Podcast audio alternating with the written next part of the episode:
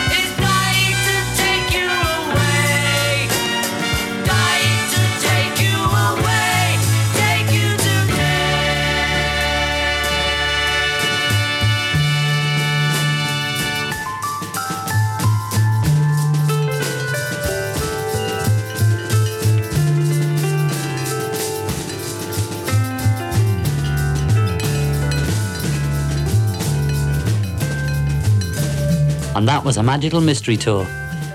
I told you. Goodbye.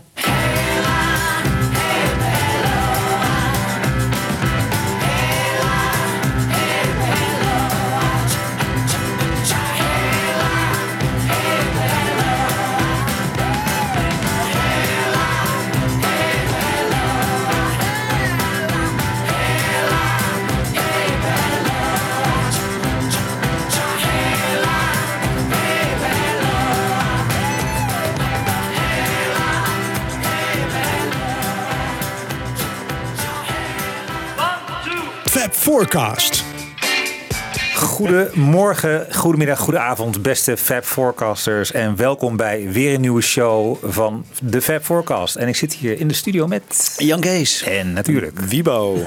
Goedenavond, heren. Hallo, Michiel. Hoe gaat het? Ja, goed. Ik dacht, eh, kom, laten we eens een Hilsum afreizen. We kunnen een leuk programma over de Beatles maken.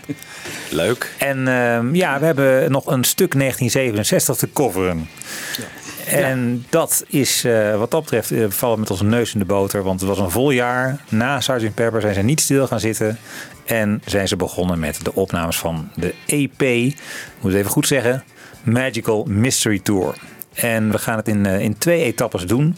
In deze show gaan we met jullie de periode tot 1 september doornemen. Dus vanaf zo'n beetje ja, de release van Pepper. Maar ook al een klein beetje daarvoor. Omdat het eh, concept al wat eerder begint natuurlijk. Het bedenken van Magical Mystery Tour. Dus tot begin september als de opnames van de film beginnen. En in de tweede show gaan we de film met jullie bespreken. En ook eh, in beide shows komt ook een indrukwekkend stuk eh, muziek aan de orde. Want we hebben in deze show de title track die we weer prachtig ontleed zullen krijgen. En in de volgende show I Am The Walrus. En dan komt er nog zeker nog een keer een derde show waarin we nog wat losse tracks uit dezelfde periode gaan bespreken. Van dezelfde plaat. Wat mij nou opvalt aan de Magical Mystery Tour, als je kijkt hoe dat nu weer wordt besproken, hè, dan heb je best wel het idee van het is echt een jubeljaar geweest, 1967. We hebben het allemaal heel erg over Pepper gehad. En ik heb het idee dat mensen zo snel mogelijk nu naar de White Album door willen. is een beetje, beetje dit- dit- deze plaat toch maar weer overslaan. Hè? We kunnen niet wachten om de echte Beatles. Gek is dat eigenlijk, hè? Dat is heel gek. Maar dat, ik denk ook, eh, we hebben het natuurlijk al gehad, hè, die Magical Mystery Tour. Die is al een keer eh, uitgebreid eh, uitgebracht. Dus Ja. er valt ook niet veel meer nieuws over te melden, denk ik. En het is nog een beetje kort misschien. We zijn nog maar net bekomen eigenlijk van Sgt. Pepper. En Ja. ja, ja we zijn toch eigenlijk wel in, in stille afwachting of van die dubbele witte. Dus eh, het, ik denk dat het een beetje wordt overgeslagen. Plus dat eh, Apple natuurlijk nu uitkomt met die Christmas eh, Singles. singles. Nou ja, eh, dat impliceert eigenlijk al dat, dat Magical Mystery Tour dit jaar toch wel, ondanks dat het de vijftigste denk Ja. ik is, dat het Ja, toch wel het gaat eh, overgeslagen worden. overgeslagen worden. Ja. Maar dat doen wij niet. Nee, dat doen wij niet. En vind je nou die plaat ook, als zeg maar even los van hoe we er nu over praten, heb je ook een beetje het gevoel dat dit misschien wel een van de meest ondergewaardeerde Beatles platen is, Jan Kees? Heb je het dan over de EP eigenlijk Ja, of over de... Dat weet ik. Nou, dat, moet je dan, dat, dat zou je dan even moeten, moeten Ja. bepalen. Maar dat, Ja, ik, ik denk misschien wel voor zeker beide. dat het, dat, het, dat het titelnummer te lijden heeft gehad onder de kwaliteit van de film, denk ik. En, en het titelnummer, de, de, de Magical Mystery Tour. Hè, dus Alleen maar het nummer of ook het, nummer, maar ook de, de, de, de songs daarin. Hè. Eh, we weten dat, dat Paul al Full on the Hill, dat hij dat al eh, hij heeft geschreven tijdens eh Sgt. Pepper. En dat hij dat toen eigenlijk ook wilde uitbrengen. Dus eh, heel veel zeggen, nou dat zou een geweldige aanvulling zijn geweest op Sgt. Pepper. Eh, maar nu is het, ja, weet je, natuurlijk die songs worden allemaal enorm gewaardeerd. Maar het is hetzelfde als eh, Give My Regards to Broad Street. Had een prachtig eh, titelnummer, maar dat is toch ook weer een beetje ondergesneeuwd door de, door de slechte kwaliteit nee, van die niet film. een titelnummer. Wat bedoel je nou? Nou, door de single ervan, No More Lonely Ja, Nights. maar dat is natuurlijk niet het titelnummer. Maar, Nee, oké, ja. sorry. eh, hè, eh, maar de, De single. De single. Hè, En, en, en, die, en, en dat is eigenlijk is dat heel jammer. Want op zich, eh, Paul McCartney heeft wel eens gezegd... ja, er zitten toch een paar hele mooie clips in van de Beatles... die je anders nooit op die Nee, manier zou zien. En toch, eh, ik denk dat het, dat, dat het te lijden heeft gehad eh, daaronder. Onder- want en ook onder de film. Aan de, aan de kwaliteit ligt het niet. Want er zitten echt... Nou ja, er zitten natuurlijk ook een paar zwakkere nummers op. eh, laten we wel zijn. Maar in wezen eh, staan er ook een paar hele sterke nummers op. En, en natuurlijk, de, de Amerikanen hebben dat allemaal samengevoegd. Hè. Die hebben daar nog een B-kant bij gemaakt. En dan is het een hele LP. Maar uiteindelijk, eh, ik, ik, ik, Ja. ik ben nog steeds heel blij met Magical Mystery. Dan zitten bij jou, wie staat er in Nou, jouw top 5 of ergens in je top 10 nog? Of eh, net niet? Eh, top 10 zeker, want zoveel hebben ze niet gemaakt volgens mij. Zat niet in mijn top 15, maar eh, nee, maar er staat wel een van de allermooiste nummers ooit op van de Beatles. van Lennon, ja. Ja, I Am. The Walrus is Zeker. natuurlijk fantastisch. Ja, veel beter wordt het niet. Nee. Full on the Hill van Paul vind ik ook echt een prachtig mooi nummer. Ja. Ehm, Ja. Flying, ja, dat reken ik niet echt tot een nummer eigenlijk. Nee. Nee. Blue Jay Way, mwah, mwah, mwah, mwah. Nou ja, ik vind, ja, ik- als je er weer een beetje gaat induiken en je hoort het over je koptelefoontje, ik vind het wel heel fijn Ja. hoor. Heel veel, eh, heel veel nummers van die Zeg plaat. jongens, en nog- even, want dat is wel even belangrijk om nu even te stellen. Eh Your Mother Should Know. Hè, daar wordt veel van ons gezegd dat wij dat niet zouden waarderen. Of dat wij dat niet genoeg hebben Oh, die kritiek hebben we gehad. Eh, die kritiek Ja. hebben we gehad. Eh, kunnen we er nog even op terugkomen? Eh, Michiel, eh Ja, ik Should vind het echt een heerlijk nummer. Ja. We hebben het even gehad over de, in de context van Our World, waar McCartney voor geschreven had. En toen hebben we gezegd van ja, als je voor zo'n universeel programma als dit een nummer schrijft, ja, dan moet je niet met Your Mother Should Know aankomen. Nee, ja. Dus daar was All You Need Is Love veel beter voor. Ja. Ja, en ik heb denk ik wel gezegd dat ik het een wat minder nummer vond. En dat vind ik nog steeds. Ja, Ik, eh, als je het hele Beatle, eh, de catalogus bekijkt, Ja. vind ik dat een van de zwakkere. en binnen... Maar Vind mijn dat, smaak. dat vind ik dus niet. Oh, Ja, nee, maar, vind ik ook nee. niet. Nee, Nee. vind ik ook niet. Ja, dat vind heb ik liever, als het toch een beetje all-time-achtige ehm, eh, nummers zijn, heb ik liever Honey Pie Oh, ja. Bijvoorbeeld. Of Ja, later eh, You Gave Me The Answer van Paul. Maar Hello Goodbye of Your Mother Should Know?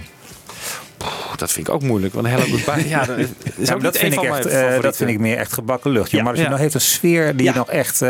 Ja. En ik vind de versnellingen die erin zit. En je hebt natuurlijk ook, en dat is eh, ja, echt voor mij een van de hoogtepunten van de film, dat ze van die, die trap, trap afkomen. afkomen. Het is zo mooi. Ja, dat is zo mooi. Dat, vind ik ook. Ben ik helemaal met je eens. En, en binnen Magical Mystery Tour, hoe, Of- hoe, zie, hoe zie je dan eh Your Mother Should Know? Ik bedoel, binnen die nummers. Eh, nou, ja, het, het past wel in het tijdsbeeld, denk ik. Want er werd in, die, eh, in 67, in die eh, psychedelische periode, echt wel teruggegrepen op eh, eh, wat, wat, wat oudere. Ja. ehm, nou, ook op het Victoriaanse. Nou, niet dat dit Victoriaans is, maar er werd wel teruggegrepen naar het verleden Ja. in die tijd. En daar, Ja. daar past dit wel in. Ja. Eh, het is wel het begin van Paul's eh, eh, granny music, Ja. een beetje. hè? Zoals eh, John dat noemt. Ja. John dat noemt. Ja, ik weet niet. Ja, ik vind het misschien toch wat te, te oudbollig of zo. Oké. Ja, Ja. nou ja, twee tegen één. Hè? Nou ja, maar goed, maar dat hebben we van All You Need Is Love ook gezegd. Want het Ja. was een beetje, volgens mij in die vorige show dat we zeiden, of dat ik zei, dat die periode vond ik over het algemeen wat zwakker met All You Need Ja. Is Love. Dat, dat ik niet echt, nou ja, voor, het, voor de uitzending en voor het, eh, de boodschap is het heel erg geschikt. Maar als nummer, ja, verveelt het me snel. En You Mother Know is dat ook zo. Oké. Maar goed, Nou, hey, er staan minder. zoveel mooie nummers tegenover. Ja. Ja. Ja, maar ze ik, zijn ik, heb niet ik heb even voor, mezelf ook geprobeerd na te gaan van waar ligt het aan dat Magical Mystery Tour een beetje onder de radar Ja, blijft. En ja. ik denk zelf inderdaad dat het inderdaad ten eerste te maken heeft met die EP. Het komt als EP uit en later worden de singles aan toegevoegd en dat levert samen een hele mooie plaat op. Daar zijn we denk ik allemaal over eens. Hè? Ja. Dit zeg maar van alle, alle samenraapsels die de, de Amerikanen dan maakt, is dit echt een heel geslaagd product. Maar dat heeft in het imago wel onder te leiden van hey, ja, zo deden de Beatles dat niet. Dus dat is een beetje, we worden, we worden bekocht. Dat idee zit er een beetje bij. Hè? Van Ja. Worden singles opgedaan, terwijl ze dat nooit deden. Ja. Ja. ja. Dus eigenlijk Ja. is het niet voor in dat, in dat opzicht een volwaardige Beatles plaat. Hè? Nee. En dus dat is denk ik denk één ding waarom het wat minder eh, wat, wat onder de radar blijft. En het tweede is denk ik toch inderdaad de film. Ja. Als die film ja, een, een geniaal product zou zijn geweest, dan, dan gaat die plaat ook mee eh, de waardering in. Ja.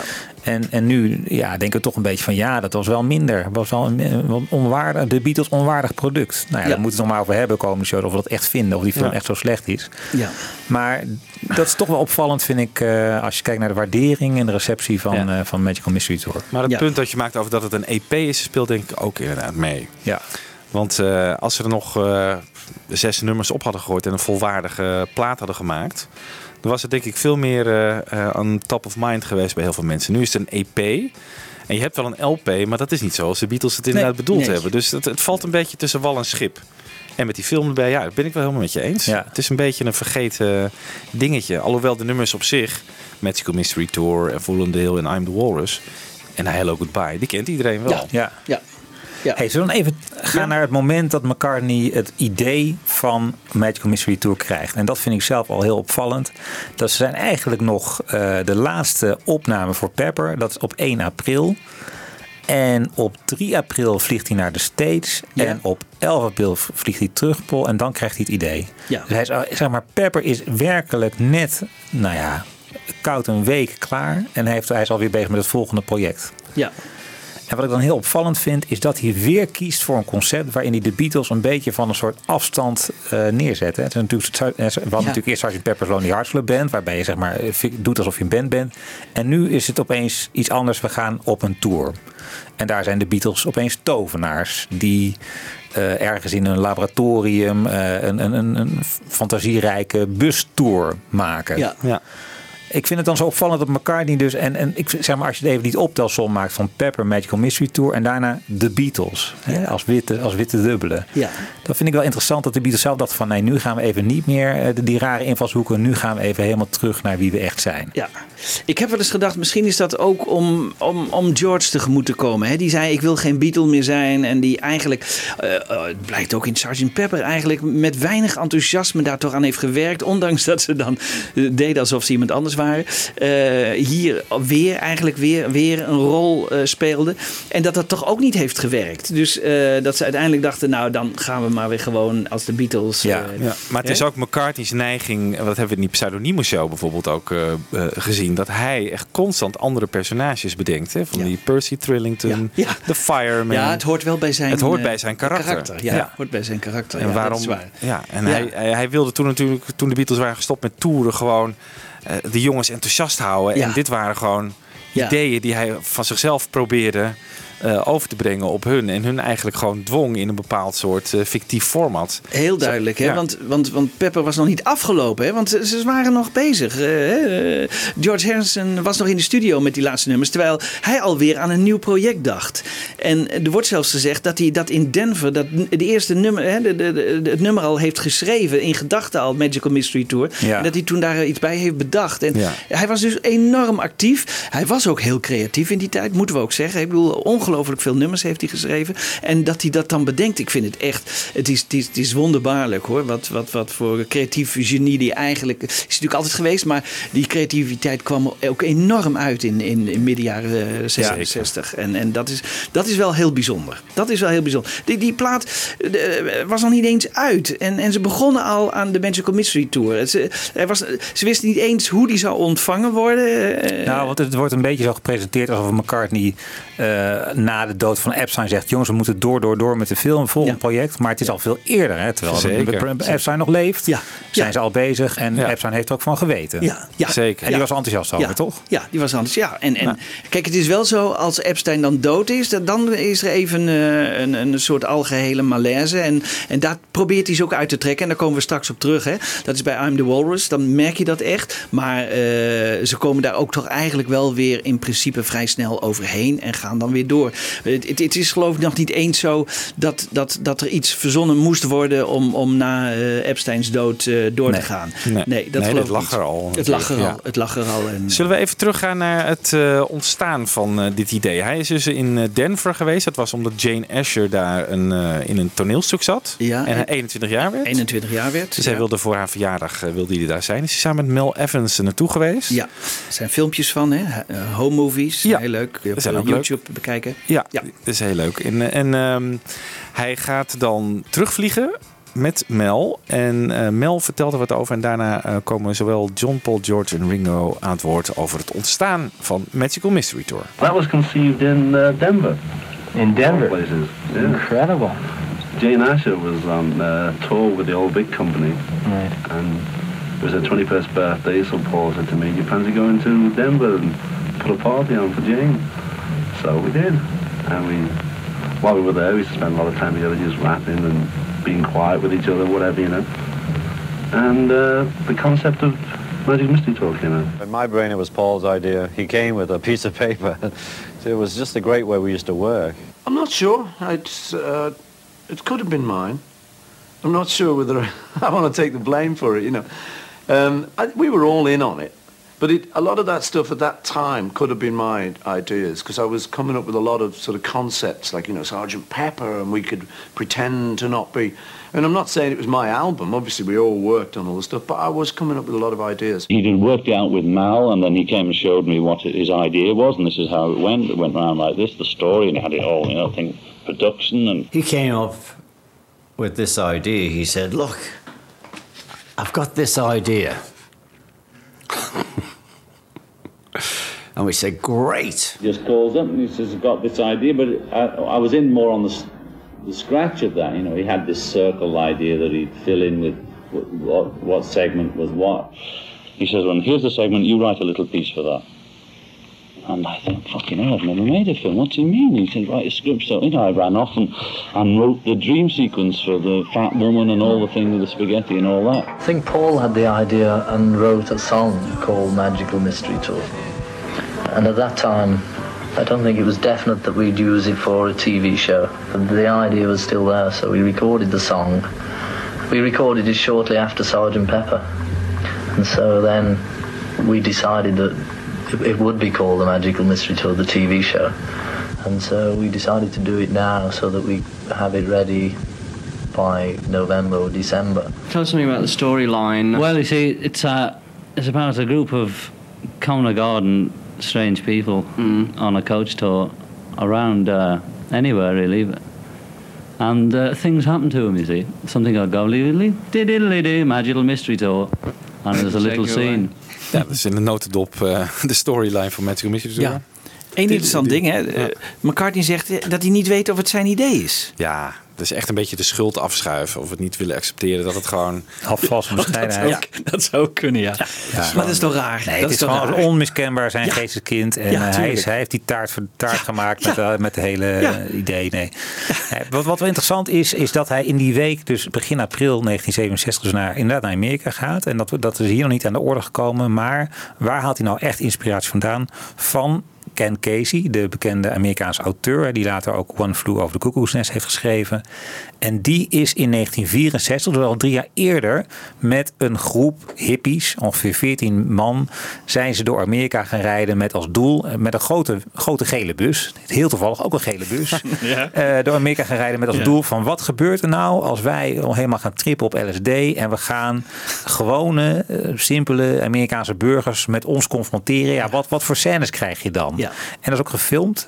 En dat was eigenlijk het idee. Van, en McCartney heeft, heeft eigenlijk heel simpel dat idee gepikt en heeft gedacht van nou, dat ga ik nou eens transponeren naar de, de Engelse context. Ja. En Ja. dan krijg je. maar je had toch ook, tenminste dat heb ik ook altijd begrepen, van die mysterieuze busreizen vanuit Liverpool en misschien ook wel vanuit Londen. Ja. Hè, Ja. Waar je dan in kon schrijven voor een laag bedrag en dan, eh, gingen, en dan gingen ze ergens naartoe waar je niet wist waar Ja. ze naartoe gingen. Ja. Hè, dus die, die twee En dat was componenten. dan altijd in Blackpool Ja, dat precies. Ja. Ja. En je wordt lekker bezopen en je gaat met de hele familie en het is Ja. allemaal gezellig. Ja. Ja. Maar Ja, dus die twee ideeën. Ja, precies. Die, die koppelt hij. Maar laten we even een klein stukje horen. Een fragmentje over die, ja, dat heet Ken Casey en de Merry Pranksters. Daar is een keer een documentaire over gemaakt. En daar heb ik een klein stukje uit, uh, uitgeknipt. Everybody I knew had read On the Road. It stirred us up. So we decided to go travel across the country. Since it turned out that there were so many of us, we decided we'd buy a bus. It was like a troop of minstrels. There was this guy with no shirt on, talking Malaman. Cassidy is gonna drive the bus. it looked like a traveling pleasure palace. It was big and roomy and spacious. Until we got all the people in it. Yes, that's it, Commander, as usual. We take turns riding shotgun with him. It was almost impossible for him to ever shut off. All you can do is experience this thing.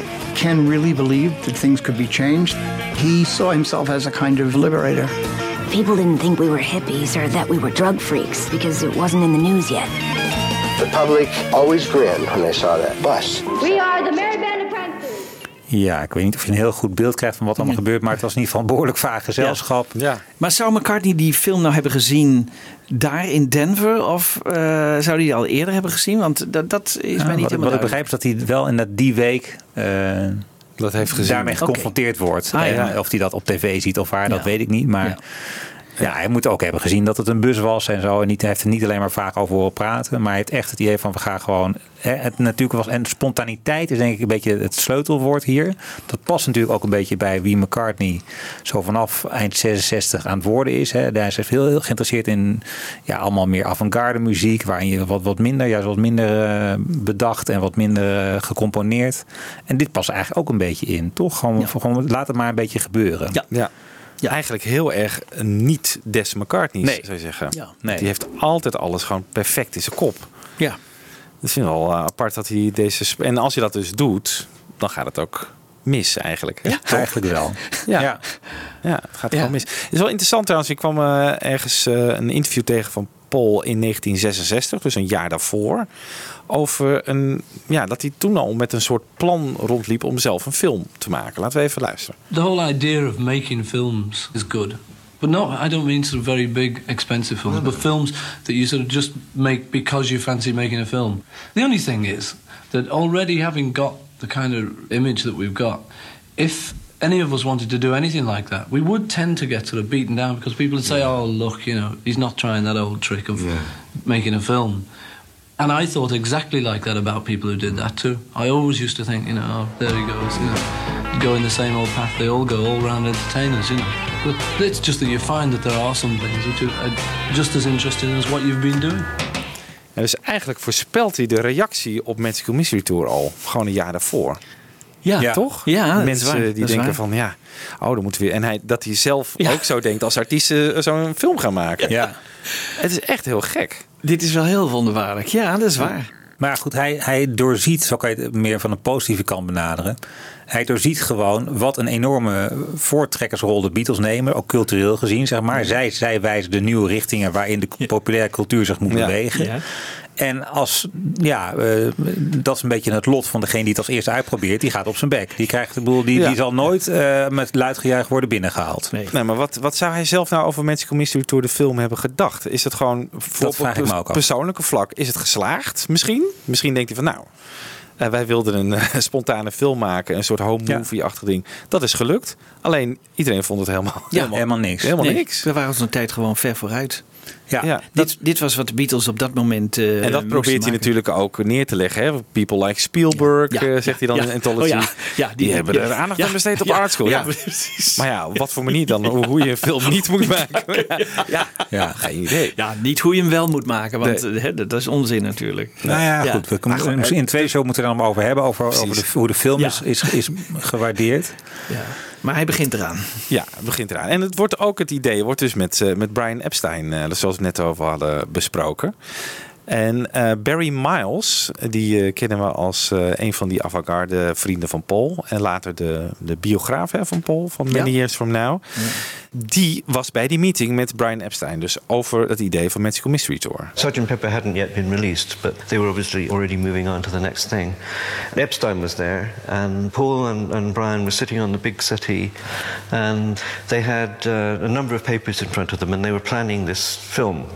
Particularly, uh, Epstein had a pie chart that Paul had drawn, and they were already planning who would do what in a film. And Epstein was particularly concerned that everybody had an equal amount of time, and that there was always something for Ringo to do, and that George would have a song, and rather than it be dominated by Paul and John. And he was making very copious notes. It's such a shame, of course, that, that Epstein died because otherwise many of the sort of technical problems which did bedevil the, the Magical Mystery Tour film wouldn't have happened. I mean, Epstein would have thought of hiring a, a film studio ahead of time, for instance, rather than uh, at the very last minute try and call up and book Pinewood and find that, oh no, it takes months and months to do that. Ja. ja, ik geloof dat dat overigens maar ten dele waar is hoor. Kijk, eh, als Epstein zou hebben geleefd, dan zou inderdaad dingen beter georganiseerd zijn geweest. Maar zou het dan ook een betere film hebben opgeleverd? Dat vraag ik me maar af. Nee, en bovendien, eh, de Beatles hadden, die wilden nadrukkelijk een hele spontane film maken. Het, was, het idee was juist geen script, geen regisseur, we gaan het zelf doen. Nee. Uh, heel los uitgeschreven scènes. en we gaan later wel op de snijtafel gaan we, gaan we een van breien. Je moet je dus voorstellen, technisch bedoel, was, hebben ze dus ook gezegd geen klepperloden. Dat betekent, eh, als je zo'n klap, eh, dat hebben jullie misschien wel eens gezien, zo'n klapbord. Hè? Maar dat is niet voor niks, want daarmee leg je het, het geluid synchroon aan de film. Als je dat niet doet, dan is het bijna onmogelijk om dat geluid synchroon te leggen. Ja, dat is misschien technisch wat moeilijk om uit te leggen.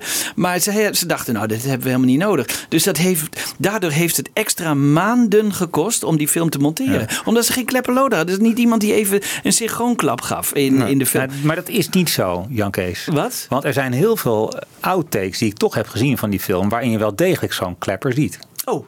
Maar misschien is het. Eh, maar misschien niet overal. Misschien, Nee, misschien nee, niet overal. dat Dat- want ik heb Ja. dat altijd gelezen. Maar als jij zegt dat, dat, dan neem ik dat direct aan. Maar, eh, want ze hebben wel heel veel problemen bij de montage gehad. En vooral bij het gelijkleggen van, de, van het geluid. En daar komen we even bij jouw vraag terug van. Zou, wat zou McCartney nou van deze film hebben gedacht? Zou die hebben gedacht van we hebben best een mooi product afgeleverd of niet?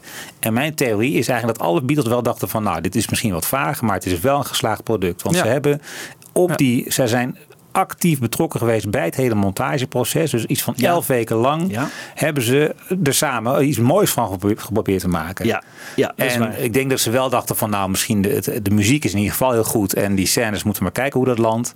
Maar ik denk wel dat ze dachten het is weer een, eh, een klapper. Ja.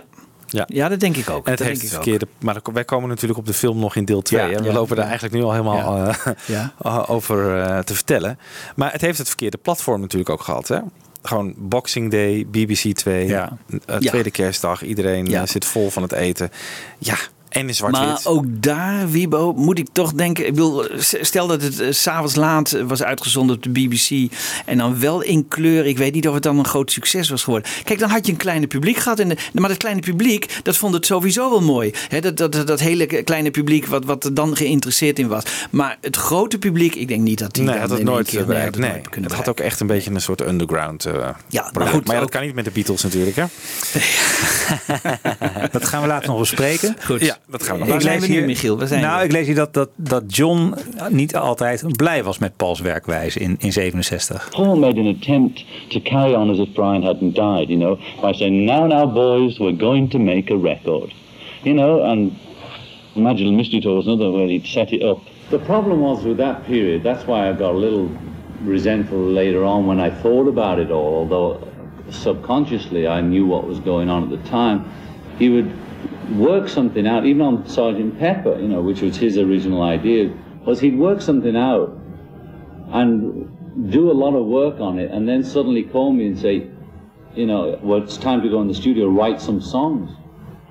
Whereas he'd have all his all prepared and ready with ideas and arrangements, and I would be starting from scratch. On Pepper, I managed to come up with Lucy in the Sky and A Day in the Life under such pressure that I had through 10 days, he called and says, you know, I'm ready, I've got this idea. We- We weren't communicating enough, you see, because he was hanging out with the bachelors and I was hanging out at home.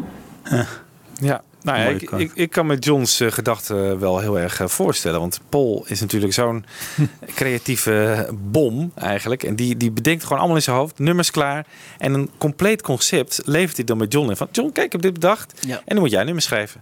Ja. Terwijl John helemaal niet aan het begin heeft gestaan van het hele idee. Dus die voelt zich ook buitengesloten. En de hele tijd als een soort ja, slaafje van Paul. Zo van, nou, ik moet gewoon nummers schrijven voor Pauls Ja. project. Ja. Ja. Dus ja, dat is hier dus, dus bij Sgt. Pepper was dat zo. Dan zegt Ja. hij ook, daar dan kon Ja. ik nog wel Lucy in the Sky uitpoepen en een Day in the Life. Maar hier, ja. Ja. Maar het is een beetje, ik vind het wel een mooie relativering van het verhaal, wat, wat altijd wordt verteld van tegen elkaar opboksen en zo samen tot creatieve hoogtes komen. hè? Ja. Ja, want eh, ja, natuurlijk, dat- Lennon komt wel met, I Am- met, met Strawberry Fields en met I Am the Walrus, maar rond deze periode zitten dus ook wel heel veel reserves bij, bij de manier waarop het gaat. Eh, Ja, ja. En, maar er wordt niet gecommuniceerd, zegt. Nee. Ja, we weren't communicating. Nee. Dat, Ja. Ik denk dat dat wel een rode draad in de tweede helft van de Beatle-carrière ook is. Al die problemen die komen, er wordt niet gecommuniceerd met elkaar. Ja, en ook levensstijl. Hè? Want dat zegt McCartney ook veel in, die, in die interviews eh, rond, rond de Magical Mystery Tour. Ik ging veel eh, naar allerlei eh, vooruitstrevende concerten. En ik ging met allemaal eh, ja, baanbrekende componisten om. Ja. En weet ik wat allemaal. Een beetje de, de McCartney Goes Too Far.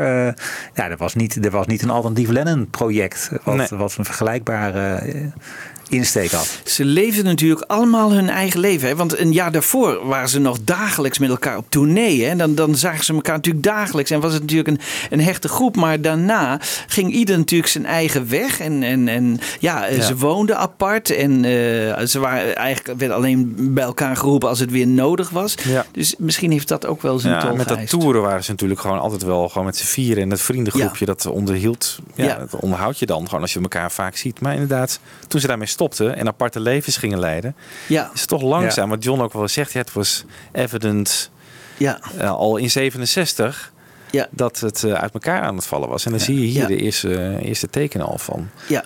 Als je Lennon in de film ziet, heb je dan ook dat gevoel dat hij er niet bij is? Nee. Of dat, dat wel, wel het gevoel van iemand die heeft, die vindt het eigenlijk wel leuk? Ja, ja, ja. ja. Ja, die spaghetti scène en zo, daar was hij zelf ook heel blij Ja. mee. Hè? Die spaghetti scène, die mocht hij zelf verzinnen. Maar goed, ik denk dat Paul John ook wel, die kende John natuurlijk ook goed. Die moet gewoon een schop onder zijn kont hebben Ja. om eh, in actie te komen. Dus Ja. daar, dat weet Paul. En Ja. die levert dan complete concepten in. Ja. Zo van, nou, om het John makkelijk te maken, denkt hij, weet je wel. Maar Ja. dat Ja. is En ik gewoon- denk ook wel dat het voor alle Be- Beatles geldt. Want Ja. Ik vind George degene die het meest vlak is of zo in de film. Je ziet, eh, je ziet hem nooit lachen of wat dan ook. Of iets leuks doen. Nee.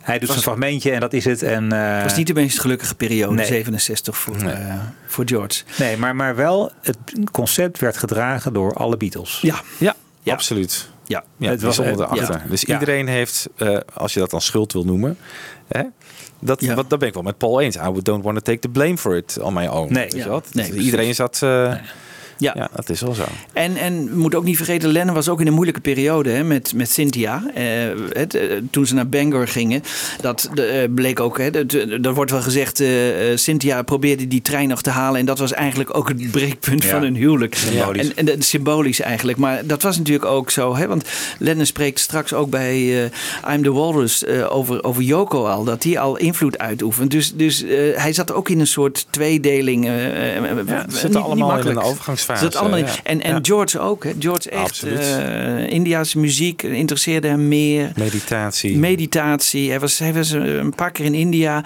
Dus dat soort dingen speelden allemaal een rol. Ja. Ja. Maar goed, we gaan even naar de muziek, eh, Jan Kees. Want ehm, Ja. we zitten nu op 25 april. Ja. Dan beginnen ze dus al met de opnames van Mystery Tour. Ja, dat is, dat is interessant. Hè? Want ja.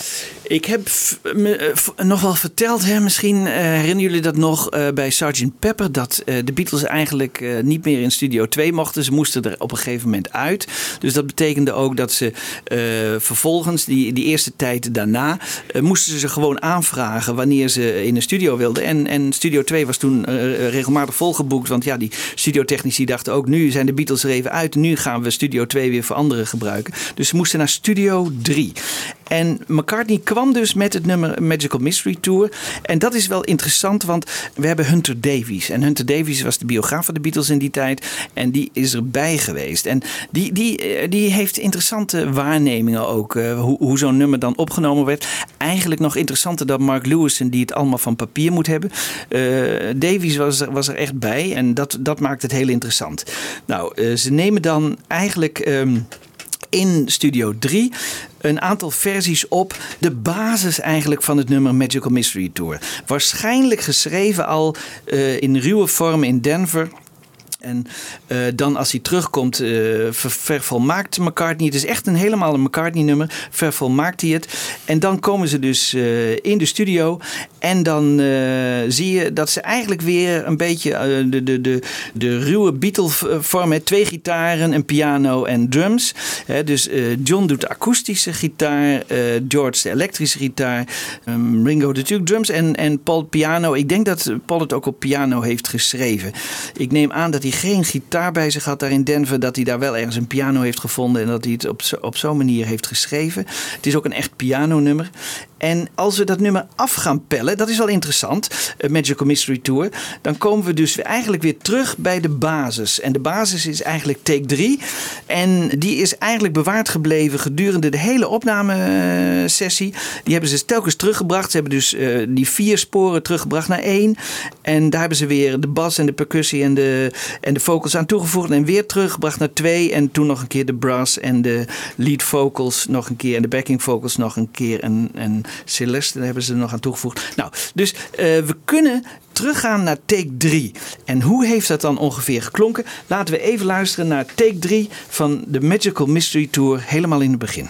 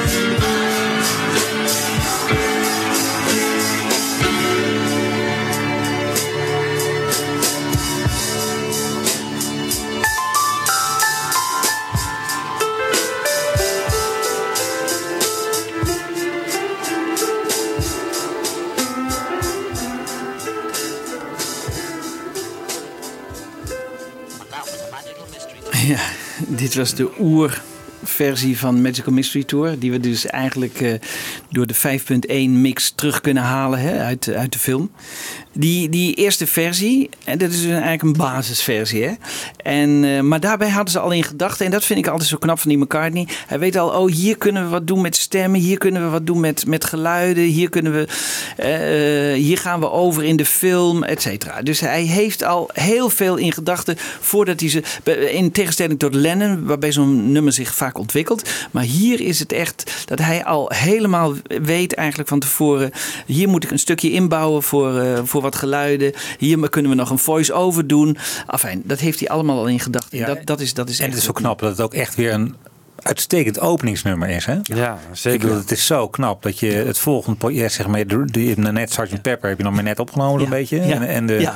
reprise Ja. die moet nog komen. Ja. Eh, oh nee, die heb je, ook net gedaan, maar net, net net, een paar Ja. weken geleden. Ja, ja. En dan dit, ik bedoel, als openingsnummer voor een nieuw project. Het is zo'n heerlijk nummer. Ja, heel knap. Heel ik, vind, knap. ik vind het ook, ja, ik heb wel eens gezegd dat ik de, de, de Pepper als, als titelnummer niet een hele sterke opener vind of zo. Maar die, die drums hier, man, het Ja. tempo meteen, je, je zit er meteen in. Ja, heel goed. absoluut. Heel goed, heel Ja. goed, heel Ja. goed.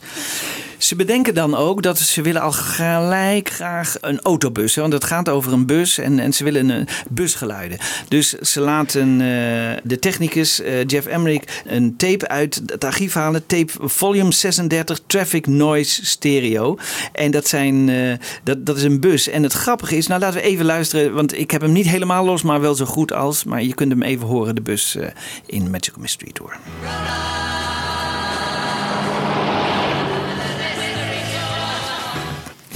Dat was hem al. Dat was hem al. Ja. Hij hij gaat ook snel voorbij. Want het grappige is, in die tijd eh, waren er natuurlijk technici. De, de bandapparaat had je nog niet zo lang. Hè. Sinds 55 of zo had je, had je echt bandrecorders. En die Stuart Eltham eh, was een van de technici van, van EMI. En die wist nog dat hij dat had opgenomen op een rustige zondag. eh, Dat vertelt hij later tegen Mark Lewis. En op een rustige zondag eh, op de M1. Hè, dat was toen de belangrijkste autosnelweg. Eh, en dan wachtte hij net zo lang totdat er een bus langskwam. En, die, en, dan, en dan nam hij dat dus met een microfoon op. En dan in stereo.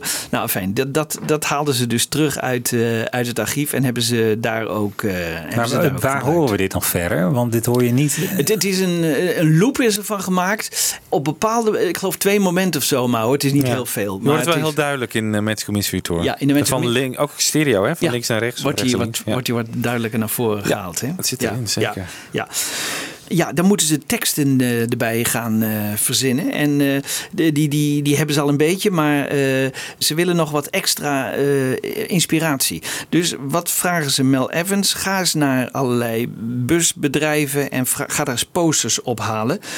Die ons weer kunnen inspireren voor de tekst. Hè? Zodat we er wat aan het begin dat we wat kunnen zeggen van jongens, kom, kom mee, kom mee met die bus. En, en, maar hoe zeggen die busbedrijven dat? Nou, dat lukt niet. Mel Evans gaat allerlei busbedrijven langs en vindt ze niet. Eh, ze gaan dan zelf aan allerlei eh, dingen verzinnen. Dat, dat, dat, dat schrijft Hunter Davies dus allemaal. Hè? Ze komen met het woord invitation, eh, trip of a lifetime, satisfaction guaranteed. Dus dat soort teksten komen ze mee. Paul McCartney zegt, ja, dat was ook al iets van de Beatles in, in, in Miles, in Many Years From Jou. Zegt, zegt ja, wij kwamen altijd al met teksten als Step Inside Love, Come Inside, Satisfaction Guaranteed. Ehm, en hij zegt, toen kwamen we ook met Roll Up, Roll Up, eh, dat wat een referentie is aan een joint draaien, maar wat ook weer eh, voor, de, voor die bus gebruikt kan worden. Dat is natuurlijk ook heel erg leuk. Ehm, The Magical Mystery Tour is waiting to take you away. Dat is ook weer een referentie naar drugs. Dus dat, dat is wel grappig, hè? hoe ze dan toch ook weer eh, drugs kunnen... Take you away. Ja, take Ja. you away. Ja. Hè? En dan komt John Lennon met de tekst It's dying to take you away. En dat haalt hij weer uit het Tibetaans dodenboek. Dus eh, het is wel grappig eh, hoe ze dan toch weer allerlei van dat soort ehm, termen overal vandaan halen. En dat die toch ook weer referenties hebben aan, eh, aan drugs. Maar Nee, dus de tekst van het nummer was er nog niet. Jawel, toen- hij was er wel in basis, maar ze wilden er nog wat extra aan toevoegen. Bijvoorbeeld, eh, je hoort... Oh, dat eh, soort losse eh, dingen roll- van ja, roll up, roll-. Ja, maar Ja. roll-up en wervende teksten. Hè? Dus dat, dat hadden ze ook in gedachten, maar daar, daar kwamen ze niet helemaal toe. En die, die moesten in de film ook duidelijk naar voren komen. Hè? Van, ga mee met ons, Ja. kom, kom op. Want textueel zit ik me nu te bedenken. Ja, dus het is ook niet heel erg bijzonder of veel tekst of lopende of complete refreintjes. Het zijn allemaal meer kreten en zo, toch? Ja. Ja. Maar het heeft ook wel heel veel parallellen met, eh, met het titelnummer van Pepper. Hè? Want bedoel, daar zeggen ze bijvoorbeeld van... We hope he will enjoy the show. Hè? Dus, dus ook het, het wij-perspectief van... eh, wij gaan met jullie eh, iets moois neerzetten en nemen jullie mee. En toch, dat, dat speelt bij Magical Mystery Tour eigenlijk precies hetzelfde. Ja. Maar, net, maar net een wat andere Ja, je hebt gelijk. Wat grappig. Zo had ik het nog nooit gezien. Maar dat is inderdaad, er zit een, zit een duidelijke parallel in. Ja. ja. Ja. Dat is ook- ook weer McCartney, hè? Die, die dat dan op die manier eh, verzint. De Beatles verzorgen voor u weer heel fijn entertainment. Ja. ja. Ja. Nou, dat hebben ze natuurlijk de jaren daarvoor ook steeds gedaan. Maar nu Ja. doen ze dat op een andere manier. Ja. Ja. Maar dat is geen reprise van de Magical Mystery Tour. En dat zou Nee. nog helemaal leuk geweest zijn. Maar dat, eh, de parallel gaat niet zo ver op. Nee. hey, maar ik onderbreek jou, want we gaan Nee, gewoon nee, verder. Nee, Waar nee, zijn maar we? dat is interessant. Dit is leuk. Het is leuk. Ehm, ja, dan denken ze nou, we moeten nu eh, de vocals erbij gaan doen. Dus die, die gaan ze erbij doen. En we moeten er een eh acetate van maken. Want McCartney had al bedacht, daar moet nog, eh, moeten blazers bij komen. D- Dat, dat hadden ze wel bedacht. Er moeten wel blazers bij komen. Maar die kunnen pas geschreven worden als we dat ook op een acetate. Dus hadden die eh, eigenlijk nauwelijks bandjes of zo. Dus eh, een acetate was het allermakkelijkste om gewoon mee naar huis te nemen. En dan thuis af te luisteren en daar eh, het arrangement bij schrijven. Want je moet niet vergeten, McCartney schreef nog altijd zijn eigen arrangementen in 67 bij al zijn eigen nummers.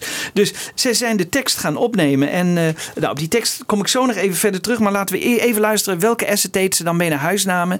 Met gezongen Magical Mystery Tour in, in basisvorm.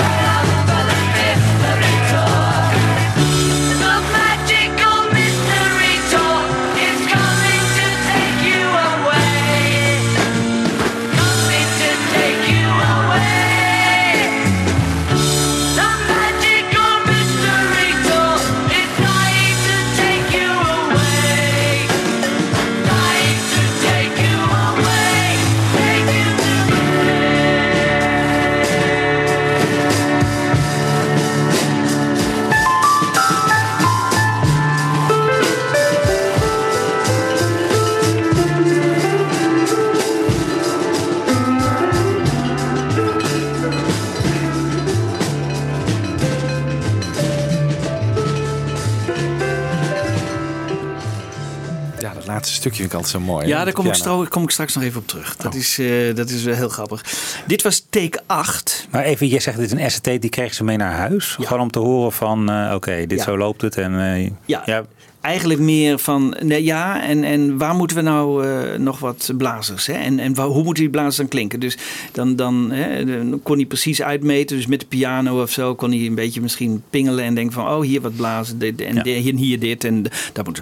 Maar dat liep allemaal anders. Want we, we bedenken dus even, hè, ze, ze- op 25e hebben ze dus die, die eerste gemaakt. Toen op de 26e kwamen die eh, autobusgeluiden erbij. En dan op de 27e nemen ze deze op, take 8. En dan krijgt McCartney een week om eh, die blazers eh, te verzinnen.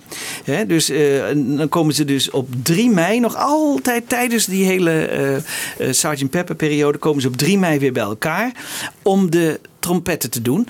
En ehm, ja, dat wordt eigenlijk een beetje een moeilijke, moeilijke zaak. Want de mensen zijn ingehuurd, hè, waaronder David Mason, eh, de beroemde man van de piccolo-trompet. Ja, Penny Lane. Ja, die kennen we allemaal. Ja. Ehm, En eh, Jeff Emmerich mag daar niet bij zijn. Want Jeff Emmerich, hun vaste technicus, die moest opnemen. Eh, hou je vast, Edge Cutler en de Wurzels. Ik zou zeggen Cilla Black weer. Ja, nee, nee, nou zo, zoiets, zoiets, maar nog meer veel minder. 110 mijl van eh, Londen, eh, Drink Up the Cider of zo, eh, mo- moest hij eh, opnemen. Nou, hij werd heel boos. Hij zegt, eh, voor zo'n onbenullig groepje moet, word ik weggehaald bij de Beatles. Maar dat was dus die, die, ja, die, eh, die hoofdtechniek die, die, die, die dan zo'n Jeff Emmerich daar naartoe stuurt. Dus Malcolm Eddy, die vervangt eh, Jeff Emmerich. Maar dat is niet eh, tot blijdschap van de Beatles. Vooral George Martin en George Harrison waren zeer geïrriteerd. Want deze Malcolm Eddy die zat voortdurend te lullen. En die eh, lulde iedereen het hoofd helemaal dol. En eh, die hebben, dus ze zeiden dus ook tegen het hoofdtechniek... we willen die Malcolm Eddy beslist niet meer hebben. Terwijl die Malcolm Eddy die vond natuurlijk fantastisch... dat hij ook eens een keer een Beatle-sessie mocht... de techniek daarvan mocht doen. Ehm nou, dan komen dus die, die blazers, die zitten in die studio. Maar McCartney heeft nog niks gedaan. Ja, hij heeft nog geen inspiratie gehad. En George Martin zit daar ook bij. En die, die zit klaar. En die, ik denk dat George Martin denkt van... Nou oké McCartney, kom maar. Ik schrijf het wel op. Die heeft geen, nog niet de behoefte om hem echt te gaan helpen. En, en McCartney die, ja, die komt tot een paar dingetjes. Maar niet veel verder. En, en die, die blazers, ja, die, die, die kunnen niks doen. Want zolang dat niet is uitgeschreven... Ja. Dus die worden naar boven gestuurd, naar de kantine. En die gezegd van, wachten jullie maar. Maar hun, hun fee en geld ging eh, door. En het was op een gegeven moment 12 uur. En als je na 12 uur kwam, nou dan moesten ze dubbel betaald worden. Dus dat was extra duur. George Martin had er helemaal geen zin in. Maar... Paul McCartney kwam tot niks. Ehm, nou, die, die sessiemuzikanten die raakten eigenlijk zo over hun theewater, eh, om het zo te zeggen. Want die Jerry Howard, die een van de vier, die had er zo genoeg van. En die gaat naar Paul McCartney toe. En die zegt, als jij het niet weet, dan doe ik het wel. Dus die zegt, eh, als je nou hier dit doet en je schrijft hier eh, die noten en je doet daar dat. En die schrijft dus die hele, dat hele arrangement uit. En eh, dit, dus dit arrangement is niet bedacht door Martin, ook niet door McCartney, maar door een zekere Gary Howard. Ja, die, die, waarvan we daarna nooit meer hebben gehoord. Maar Philip Jones, die heeft hem ooit geïnterviewd. En da- daarom is het vastgelegd. En zo weten we dat het, dat het zo gegaan is. En dat vind ik dan wel heel grappig. Want eh, Ja. ja. McCartney eh, die wilde nog altijd het zelf doen. Maar ja, hij, hij had ook En wel eens welk stukje is dat dan? Is dat van... eh, Nou, bijna het, het, het grootste gedeelte heb ik begrepen. Alleen het begin eh, is, van, eh, ta- ta- ta- is van McCartney en de rest is van, eh, van ja. Gary Howard. Nou, en, en die brass heb ik er zoveel mogelijk eh, uitgehaald. Eh, misschien kunnen we even luisteren naar eh, de brass zoveel mogelijk naar de voorgrond.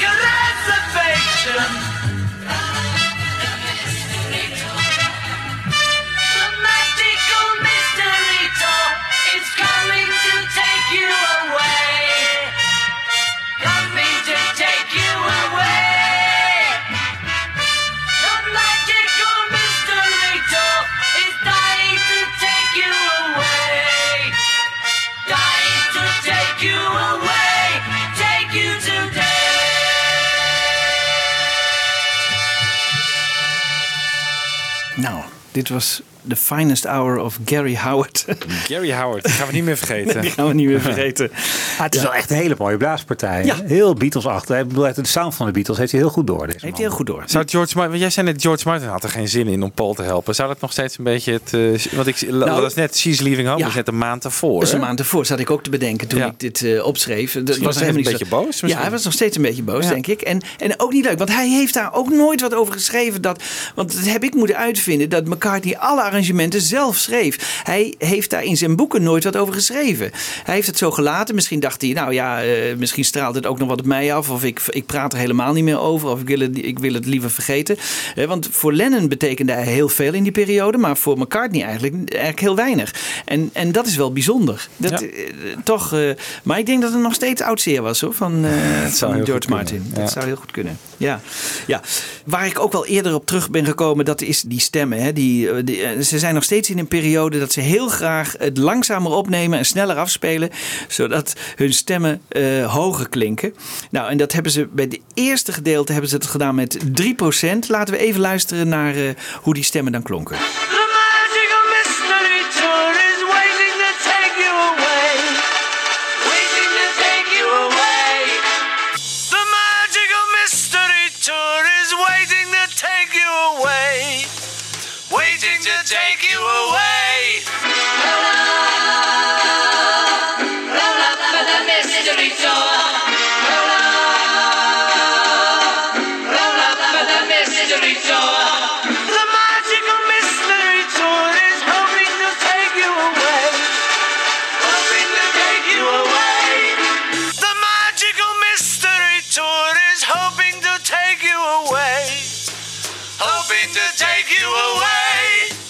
Ja. Ja, dat is dat- aanzienlijk, hè? Aanzienlijk. En, maar ze Ja. maken het nog erger, want dit is 3%. Hè? Ja. En dan tegen het eind, las ik in de recording de Beatles, eh, wordt het 6%. Dus dan Magical Mystery Tour is coming to take you away. En eh, dat, volgens mij is het Paul McCartney zelf en dan met een soort vocal overdub. Die, nou, eh, als hij het nog sneller had gedaan, dan wordt het een soort Mickey Mouse. Dus hij, eh, 6% is wel het maximum bijna wat je nog kunt. Laten we maar even luisteren.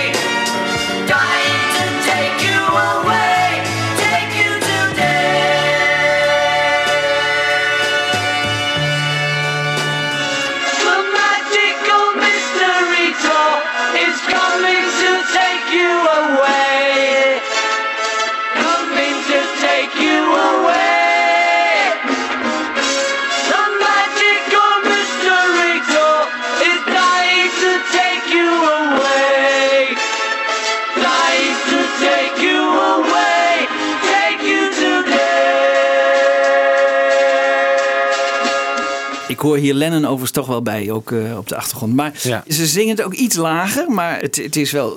Het is ongelooflijk. Als het nog sneller gaat dan... En zingen ze het in met het idee van dit wordt versneld uiteindelijk, denk je? Ja, dat weten ze. Dat weten ze. Ja, dat weten ze heel goed. Nee, dat weten ze heel goed. En waarom dan? Waar, waarom, ja, even een heel, heel domme vraag waarschijnlijk, maar waarom zingen ze het niet gewoon sneller?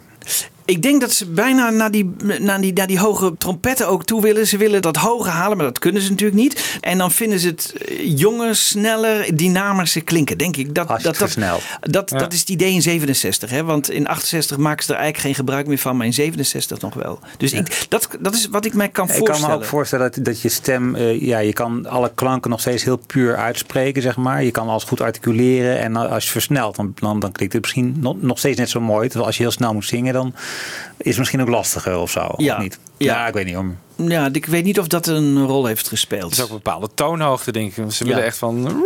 Ja, ja, dat is ja, precies. Dat Ja. halen ze misschien gewoon niet. Nee. Dan gaat de tape langzamer en dan haal je Ja. het wel. En dan haal je het wel. Ja.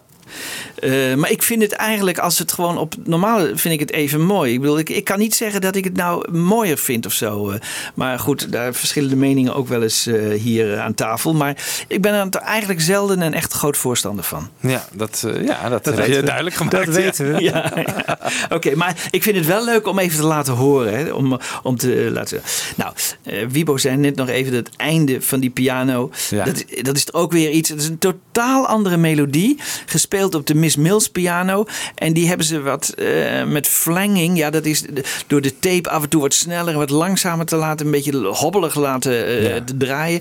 eh, krijg je een soort raar effect. Laten we nog even naar luisteren.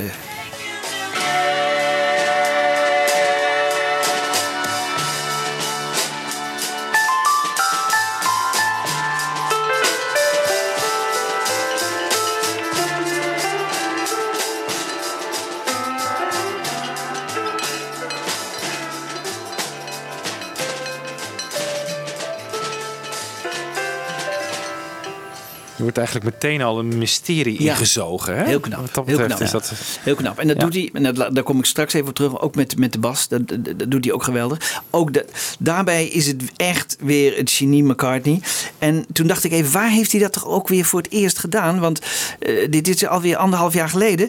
Maar bij Tomorrow Never Knows heeft hij eigenlijk hetzelfde grapje uitgehaald. Laten we even luisteren.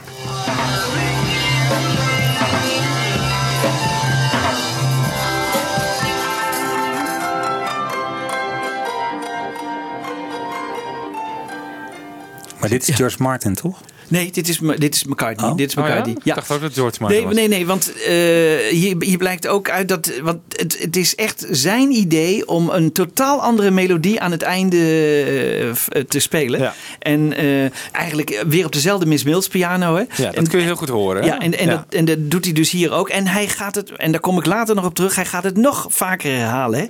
Hè? Naarmate we in, aan 68 komen, gaat hij het nog een paar keer doen. En dat is wel heel erg leuk. Dus dat we dat zien eigenlijk. Dus is een bepaalde. Eh, Je, je hoort het nu zelden meer bij nummers. Maar ik vind, vond het wel heel leuk gevonden en knap. En ook dat, dat het toch op een of andere manier aansluit. Terwijl het een hele andere melodie is. Maar daar is McCartney natuurlijk meester in. Hè? Daar is hij meester. En dat heeft hij in dit hele nummer sowieso. Wordt tempowisselingen zitten erin. Ja. Het is nooit één streep bij McCartney. Het zijn altijd gewoon kleine, kleine nummertjes op zich. Die Ja. B-kant van eh, Abbey Road natuurlijk. Maar ook eh, Uncle Albert bijvoorbeeld later. Dat is Ja, eh, heerlijk. heel knap. Heerlijk. En weet je, hij doet dit dus ook met de bas. Hè? Want hij weet dus ook op het eind met die bas een soort spanning te creëren van... Toen, toen, toen. We gaan ergens naartoe. Hè? Hij, en dat vind ik ook weer heel knap. Het slaat nergens op die bas. Maar, en toch heeft het een, heel, een hele goede functie. Want je, je gaat eigenlijk, je wordt die film ingezogen. Je gaat langzaam en die bas die sterft weg. En dan gaan we langzaam die film in. En dat, dat heeft hij toen dus al eh, weten te, te voorzien. Dat dat straks zo gebruikt zou worden. Laten we even naar die bas van McCartney luisteren op het eind.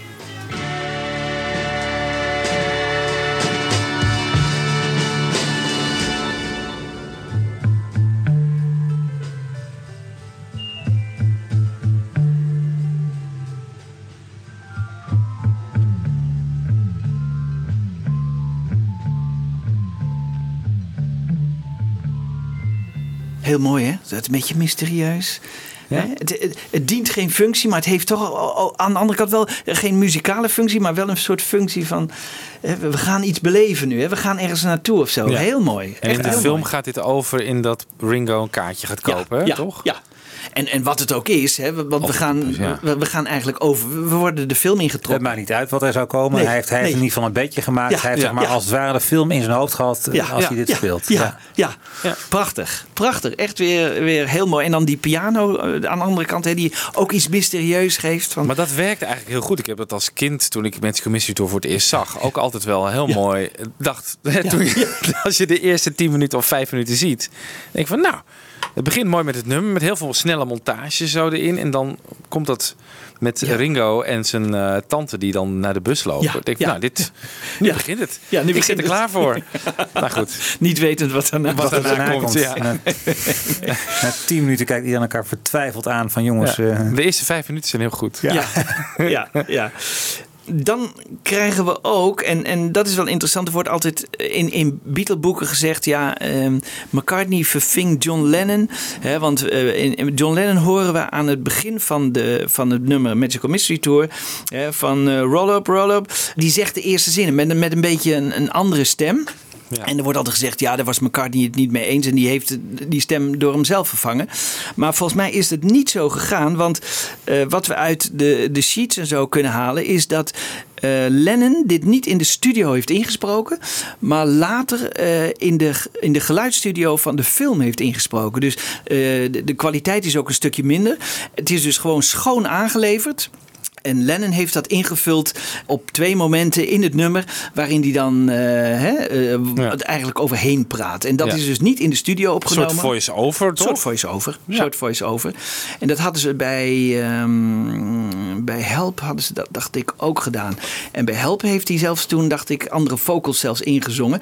Maar eh, goed, het, het gebeurde dus wel eens dat hij ook in de studio, in de geluidsstudio van de, van de film, dingen, want ze hebben ook bepaalde dingetjes nagesynchroniseerd. En toen heeft hij de- dit waarschijnlijk eh, ook eh, ingesproken. Dus ze hadden een schone versie aangeleverd voor de film. En McCartney heeft dat zelf ingevuld voor de stereo-versie die, die, die later zou uitkomen. En ook de mono-versie heeft McCartney dus in de studio gedaan. Overigens was John toen niet aanwezig. Eh, misschien is dat een reden dat John het niet zelf heeft gedaan. Maar eh, laten we even horen het verschil tussen John en Paul aan het begin van Magical Mystery Tour.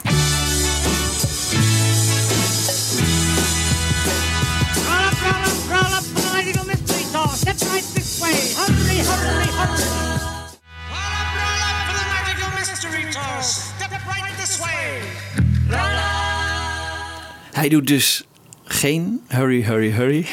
En de stem van Lennon is anders, hè? Nou ja, ik herken hem helemaal niet. Nee. Is dat wel... Ja, eh, het is? Lennon. Het is Ja? echt Lennon. Ja, het is echt Lennon. Nee, dat... dat eh, Ook weer versneld of zo, of niet? Nee, hij heeft een andere stem, zet hij denk ik al. Ik weet niet. met de aardappel. Ja, eh, ja, weet je. Met de kikker. Hij, eh, hij, maar het is wel echt Lennon hoor. Het is echt Lennon. En, en, en McCartney heeft dat dus eh, ingevuld. eh, En Lennon zit later ook daar in het midden met Ja. eh, When a man buys a ticket. Ja. Precies. En dat, dat is dus ook eh, in- toen eh, op, diezelfde, op hetzelfde moment eh, ingevoerd. Is dat Lennon? Ja. Dat is Lennon. Ja, dat is Lennon. Ja, dit, dat, dat, Dat, heb ik nooit bij stilgestaan. Ja, en Lennon doet ook het einde. Hè? Eh, eh, helemaal op het eind zegt hij ook: This was a magic goodbye of zoiets. Dat is wat we aan het begin van deze show hebben gehoord. Hè? Dat eh, de eerste Ja, keer. precies. Wat we aan het begin hebben spreken, dat is John. Ja, exact. Heel goed, heel goed, eh, Michiel. Dat is, dat is inderdaad waar. Nou, ik heb die twee versies tot slot hè, van de Magical Mystery Tour even tegenover elkaar gezet. Dus je hebt de filmversie en je hebt de studioversie. En eh, die verschillen nog wel een klein beetje. En eh, je hoort dus in het ene oor, de mensen moeten ze nu echt even, als ze het eh, op de speakers horen, op de koptelefoon beluisteren. En in het ene oor hoor je de filmversie en op het andere oor hoor je de, hoor je de studioversie. En daarmee wil ik dit blokje Magical Mystery Tour eigenlijk even afsluiten.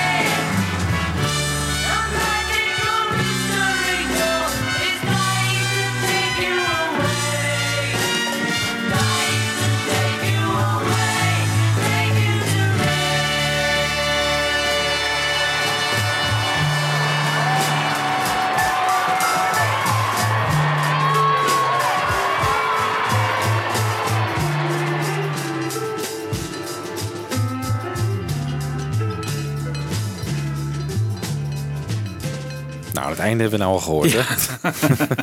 Kunnen we niet genoeg horen, uh, Jo? Goh, dat er achter dit openingsnummer nog zo'n hele geschiedenis zit. Dat, Ja. ik, eh, dat wist ik echt niet. Ja, dat Nee. met die versnelde stemmen vind ik toch wel echt wel weer eh, bijzonder om te horen. Want daar had ik ook nooit bij stilgestaan. Ja.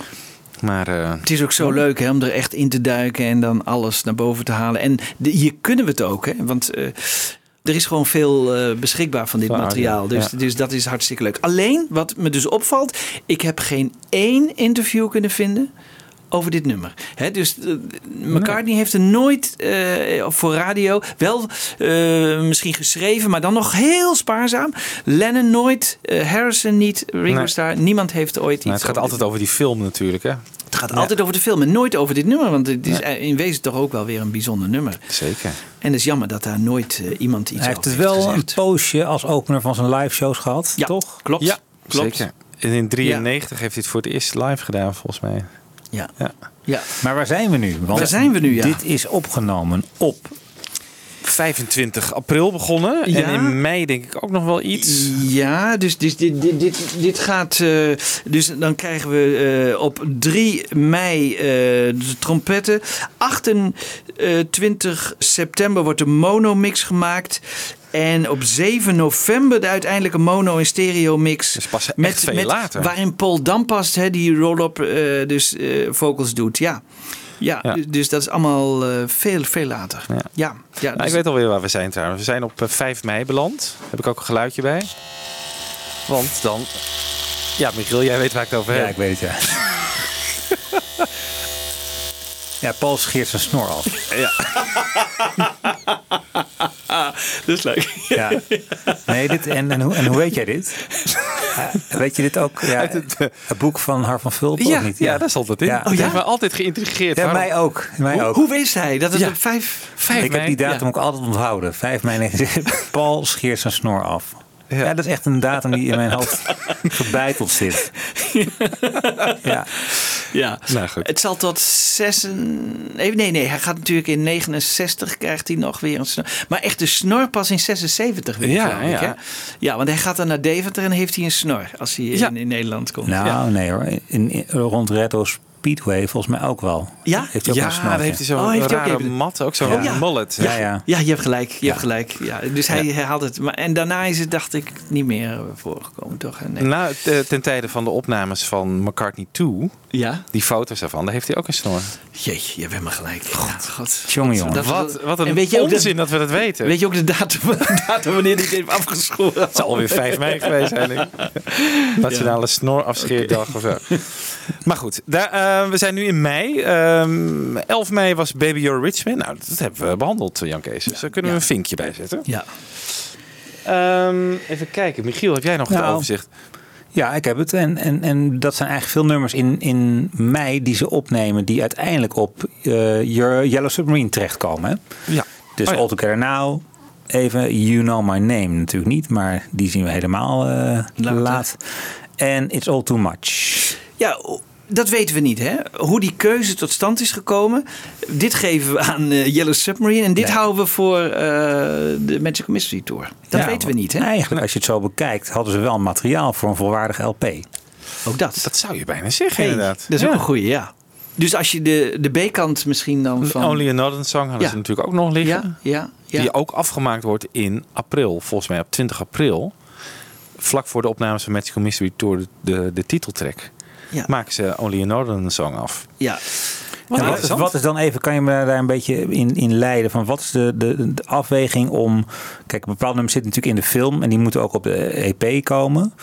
Maar waarom kiezen ze er niet voor om een, om een LP te maken, zeg maar? Wat, is, is dat gewoon ook, ook de druk eh, Ja. van en een film en een plaat en dan een volwaardige plaat is, is een beetje te veel? Laten we dan gewoon. eh, Dat denk ik. En, en weet je, ik, ik, ik heb het idee dat ze van deze nummers dachten... nou, die zijn niet sterk genoeg voor, eh voor Magical Mystery Tour. nee. Ja, dat Hè? zou kunnen. En ze waren al van plan om een tv-special te maken. hè? Die natuurlijk, ja, die duren niet anderhalf uur. Dat is meestal Nee. gewoon 50 Ja. tot een uur. Ja, ja. En ik, ik weet wel dat ze heel erg verbaasd stonden over die LP eh, van Yellow Submarine. Hè? Dat, eh, dat George Martin daar zomaar de helft had vol eh, gespeeld. En eh, da- da- da- daar schijnen de Beatles niks van te hebben geweten. En dat is een hele George Martin actie geweest. Maar wat hadden ze dan gedacht? Want het was oorspronkelijk ook eens bedoeld als EP, geloof ik, hè? Zoiets, ja. Ja, klopt. Ja, ja, ja, ja. Als EP. Ja, precies. Ook weer. Net als Magical Mystery Ja. Tour. En niet als LP. Want er zijn monomixen van gemaakt van die tracks. Ja. Bedoeld voor het Ja. EP. Ja, wat grappig. Ja, ja. En, en George Martin schijnt er ook binnengelopen te zijn op die LP. Dat is echt eh, zijn eh, meest... Geloof ik wel, ja. ja. Ja. moet je je voorstellen, een halve Beatle-LP. Helemaal... Eh, dat tikt wel krijg je-. Krijg je alles van, ja. Nou, verder is het ook een, een bedrijvig maandje, want in, op 18 mei nemen ze het, de koorts op van We Love You van de Stones. Oh ja. Trouwens wel opmerkelijk, hè? Dus in, in, op 18 mei spelen ze met de Stones samen en een maand eerder op 10 april met de Beach Boys. Oh ja. Oh ja. Hetzelfde rij op eh, Vegetables. I tried to kick the ball, but my flew right. I'm red as a beet, cause I'm so embarrassed. Wel heel Ja. knap. Heel knap. Zoveel zijden. Maar jongen, ik heb dat nooit begrepen. Hè? McCartney was een heel groot Beach Boy fan. Dat hij niet even meespeelt. Hè, ik bedoel, hij had toch even leuk mee kunnen spelen. Dat was toch geweldig geweest? Nee, maar de Beach Boys hadden hier gewoon de Wrecking Crew hè, die hier alles speelt. Dus er Ja, was ja. niet een, een setting waarin je even als een is externe muzikant Oh, dat is waar natuurlijk. Ja. in komt fietsen. Nee, je hebt wel gelijk. Je hebt wel gelijk. En het was nog Smile, denk ik, hè, dit project. Ja, ja, ja, ja, dat hadden ze allemaal externe muzikanten. Maar Ja. goed, dan had het misschien nog gekund. Hè? Dat hij eh, op de piano even iets mee Even had iets doet. gespeeld. Ja. Ja. Hey, als we toch even, want het is ook interessant, hè? eh, dat schrijft Lewison ook. 1 juni 2000, of 1967 is, is misschien wel het hoogtepunt. Als je één datum moet noemen in dat jaar, is dat misschien wel het hoogtepunt van het jaar. Pepper verschijnt. eh, nou ja, gewoon de hele wereld. Ze hebben echt gewoon weer een uniek product neergezet. En wat doen ze op, dat, op, op die precieze datum? Gaan ze in de studio en dan nemen ze, zoals Mark Lewison het zegt, een verschrikkelijke saaie, tedious jam. Dus een stom vervelende jam sessie op. En op 9 mei al eerder. Nou, hebben ze al eerder ook zo'n een hele lange, uitgebreide jam sessie, ongeïnspireerd. En dat probeer ik ook weer even van, van hoe, hoe, wat is dat? Is dat ook weer spontaan en we moeten ook een beetje het strakke keurslijf van Ja. al die platen loslaten en een beetje. Nou, dat weet ik niet. Maar Wat? ze hadden toen ook de gedachte van... nou, uit een jam kan een goed nummer eh, ontstaan. Hè? En, en, en dat was eigenlijk eh, het idee. En, maar dat is zelden zo gebeurd. En misschien ook onder invloed van drugs hoor. Dit zou best heel, dat zou me echt niet verbazen... dat ze gewoon eh half stoned waren... En, en daar gewoon in die studio wat Ja. zaten te spelen. En daardoor tot niks kwamen. Maar in die tijd hadden ze het idee van... ja, alles ontstaat in de studio bijna. Dus eh, als we eens gaan jammen... dan zal er misschien ook wat eh, Ja. kunnen ontstaan. Nou, hier heb je het, het- het drugs al genoemd. En daar gaat het volgende fragment ook over. Want om negen, ze zitten natuurlijk stijf onder de LSD in deze periode. En McCartney is de laatste, hè, geloof ik. Ja, ja. ja. Eh, Ja. van, van het geheel die eh, eind 66 het probeert. Later dan Ringo? Ja, Ringo is eerder. Ja. Volgens mij is hij al in L.A. met eh, de Birds en zo. Is dat Ringo's Wow. eerste keer. Dat vind ik heel bijzonder. Ja, het is fascinerend, eh, Jan Kees, die drugs. Maar McCartney is laat en die, eh, Ja? de dag na zijn 25e verjaardag op 29 juni, 19 juni pardon, wordt hij geïnterviewd over zijn LSD-gebruik. You're a public figure, and you said it in the first place, and you must have known that it would, made, would have made the newspapers. Yes, but to say it, you know, is only to tell the truth. I- I'm telling the truth, you know. I don't know what everyone's so angry about. I was asked whether I had or not. And then from then on, the whole bit about how far it's going to go and how many people it's going to encourage is up to the newspapers and up to you, you know, on television. I mean, you're spreading this now at this moment. This is going into all the homes, you know, in Britain. And I'd rather it didn't, you know. But you're asking me the question. You want me to be honest. I'll be honest, you know. Ja, enorm naïef. Dit. Echt, ja, ja. Ik, ik kan me voorstellen dat de andere drie gewoon echt heel erg boos op hem waren. Van, wat maak je me nou, man? Het drugsgebruik van ons, het is toch gewoon iets privés. Als dat in de openbaarheid komt, dan gaan de polities achter ons aan. Het, eh, het is ook gebeurd met eh, de Stones natuurlijk in het huis toen. Nee, maar John was trots op hem. Ja, echt? Ja, ja, ja, ja, ja, ja. Ik heb die interviews gelezen. Maar is het niet iets dat hij publiekelijk Paul dan aan het verdedigen is? Omdat hij, want dat is bij die eh, Tonight Show volgens mij dat hij eh, daarover begint. Ja. Maar ja, dat je zegt van... ja, het is jullie verantwoordelijkheid om dit naar buiten te brengen. Ja, het is wel zo, maar zo werkt de wereld toch niet? Het is heel naïef. Het is heel naïef. Maar het hoort misschien wel een beetje bij die flauwe power. Hè? Dat was toch allemaal een beetje naïef. Ja, hè? Dus, eh, Ja. Misschien... Maar ze hebben er later veel problemen van gehad. Heeft hij nou niet voor het eerst bij Getting Better, hè? eh, de- de- toen John daar boven op die dingen zat? Dat is eh, niet de eerste keer, geloof ik. Dat Oh. eind eh, 66 is dat geweest. Maar toen heeft hij het inderdaad daarna... heeft hij met John samen... zijn eerste trip samen met John was dat. Oh, dat Ja. was samen met John. Ja, oké. bij hem thuis. Oké. Het, het is Maar het is inderdaad... heel naïef. Ja, ik bedoel, je bent een publiek figuur en alles wat je zegt tegen een journalist, dat komt per definitie naar buiten. Ja. Dus dan Ja. moet je niet eh, Ja. de pers de schuld Ja. geven. Nee. hè? Nee. And you're spreading this now and rather you didn't. Ja, ik denk, Ik denk dat hij Ja. ook daar weer behoorlijk onder de LSD zat eh, bij dit dat interview. zou ook best kunnen, ja. Ja. Of in ieder geval high was, ja. Ja. Eigenlijk Ja, eh, het hoort het ook... een beetje, hij probeert ook een beetje de hypocrisie misschien aan te geven. Van, van, Ja. Jullie vragen er wel naar, eh, maar eh, je, wil, je wil eigenlijk... Iedereen doet het Ja, en, iedereen en ondertussen Ja, worden ja, wij... eh, ja. hebben een. Nou, maar dat is misschien wat anders. Maar dan was hij misschien van tevoren al wel van plan om het naar buiten te brengen. Toch? Want anders doe je het niet op deze manier. Nou, het was via die, die, die eh, advertentie in de Times, hè, dat, waar hij zijn naam onder had gezet. Hè, voor legalisatie, geloof ik. Ja, maar het is van marihuana was dat volgens mij. Maar goed, ook drugs. Ja, ook drugs. Hè? Maar dat was, dacht ik, de aanleiding. En, eh, dus, eh, Dat is al eerder geweest, hè? ja, dat is iets, iets daarvoor. Iets daarvoor. Ja. Ja. En het is nog maar een week voor ehm, de Our World uitzending dit, hè? Ja. Dat is echt een, Ja. een zes dagen later of zo. Ja. Ja. Het is wel grappig om dat soort eh, ja, eh, beelden gewoon nu in een soort tijdlijn te zien. Dat je denkt van, oh ja, dat was toen. En beelden die we gewoon al op ons netvlies hebben van, eh, van dat interview of van Our World. Dat je die nu in een perspectief plaatst. Nou, het is grappig dat je dat zegt. En dat vind ik wel leuk van Ja. deze uitzending. Dat we het een beetje in zo'n perspectief kunnen plaatsen. Hè? Van wanneer gebeurde wat en hoe Ja. en wat. En, Maar het is en een dat- onvoorstelbaar actieve periode, die tweede helft van 67, toch? Ja. Het is, het, het alles volgde maar elkaar ongelooflijk snel Ja. op. Dus- Ja. en, En, ze gaan ook nog in juli nog naar eh, eh, Griekenland. Griekenland, ja, om Ja. een eiland te kopen. Ja. Toch niet, toch niet, maar Nee, wel maar het was- ja, het was, wel de, het was wel het plan. Dat was had fiscale reden ook, hè? Ja. Toch? Het is aantrekkelijk om een eiland Ja, te hebben. ja. Ja, en Ja, Magic maar- Alex kwam daar vandaan. Dus die dacht, ja, in Griekenland weet ik nog wel een eiland eh, liggen. Ik denk dat die accountants enorm op hun nek zaten. Van jongens, jullie moeten wat met dat geld doen. Hè? Want even later komen ze dan met het plan van Apple. Hè, dat had ook fiscale redenen eigenlijk Ja, allemaal. ze maar dit, dit eiland ook weer. gezien. Ja, hadden ze maar gedaan. Ja. Ja. Nou ja, dan met die Magic Nou, want- Alex. Ja. Want Apple speelde natuurlijk al wel in deze periode. Want daar heeft Brian ook van geweten. Moet je je voorstellen. Ja, Ja. dus dat was allemaal nog... Ze moesten echt wat met hun geld. Ze moesten wat met hun geld, ja. Want het, het, het, het liep natuurlijk uit als water. Dus eh, ze moesten ongelooflijk veel belasting betalen in Engeland. Ja. En dat moest op een andere manier besteed worden. Ja, Dus dan hebben we op 25 juni hebben we Our World gehad. In juli overweegt in, in Griekenland. Om eh, daar te oriënteren op zo'n eiland. En dan op 1 augustus weer een belangrijke datum. Want dan schrijft George het nummer Blue Jay Way. En daar zou Paul later dit over zeggen. Blue Jay Way was a song that George wrote, and he was staying in a house in LA, and we'd all arranged to meet him there, but there had been a fog, which had made us late.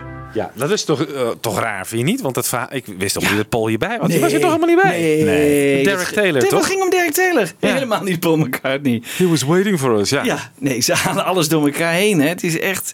Nee, als historici eh, zijn ze niet de beste. Nee. Ik bedoel, Daar heb je er ook weinig aan. Nee. En het is toch ook die tijd dat George daar in, ehm in Hate Ashbury eh, rondloopt. Omdat hij denkt, ja, die hippie movement, dat is helemaal te gek. En groovy people. En...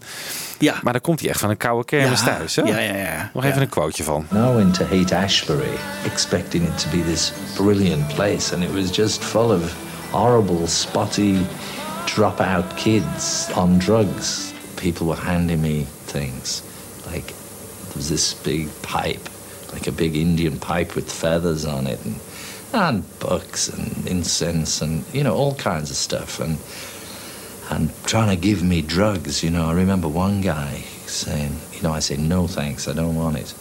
And I could just hear this whining voice saying, Hey man, he put me down, you know. It was like, it was terrible. It certainly showed me what was really happening in the drug cult. It wasn't what I thought of all these groovy people getting, uh, having uh, spiritual awakenings and being autistic. It was just, it was like the Bowery. It was like uh, alcoholism. It was like any uh, addiction. So at that point, I'm, I'm, I stopped taking it actually, the, the dreaded lysergic. I had some in a in a uh, in a little bottle, and I put it. It was liquid. I put it on a microscope, and I looked at it, and it looked like rope. It's like old rope, and I thought, well, I'm not going to put that in my brain anymore. Ja.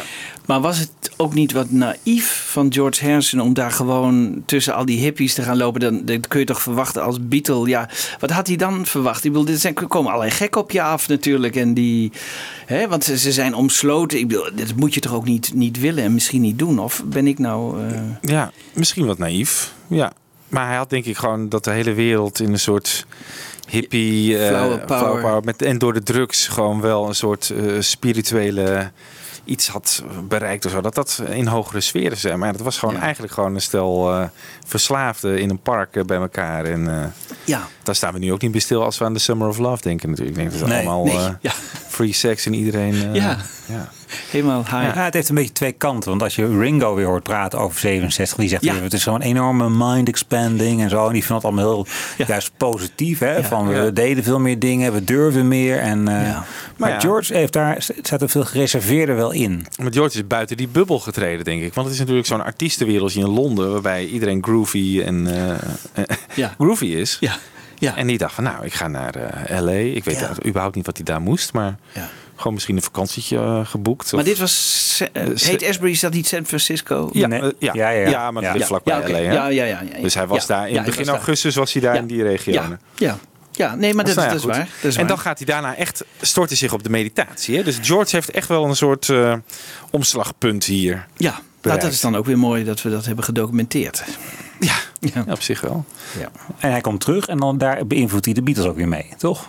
Met die, Met die meditatie. gedachte over meditatie. En Ja. jongens, we kunnen ook op andere manier onze, ja, onze hersens eh, prikkelen dan Absoluut. alleen maar met eh, LSD. Ja, want dan krijg je dus dat. En eh, Patty Boyd, zijn Patty vrouw, Boyd, zit daar al heel erg in, hè, in die Ja. meditatie natuurlijk. En George ook al een beetje met India. Eind 66 is hij daar al heen geweest. Maar dan komt er dus, ehm, hoort hij via Patty dat er een lezing is in het Hilton Hotel in Londen van ene Maharishi Mahesh Yogi. Who was the first one that, that met the uh, yogi? Uh, we all met him at the same time, you know. Can you tell us the circumstances? Well, he was just doing a lecture in London at the Hilton. It was actually George Harrison's wife, Patty, who had heard that Maharishi was coming to town. And she said we should all go.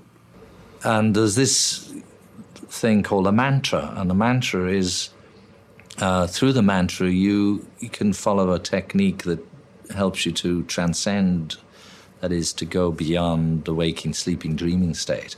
So I got myself to the point where okay, I need a mantra.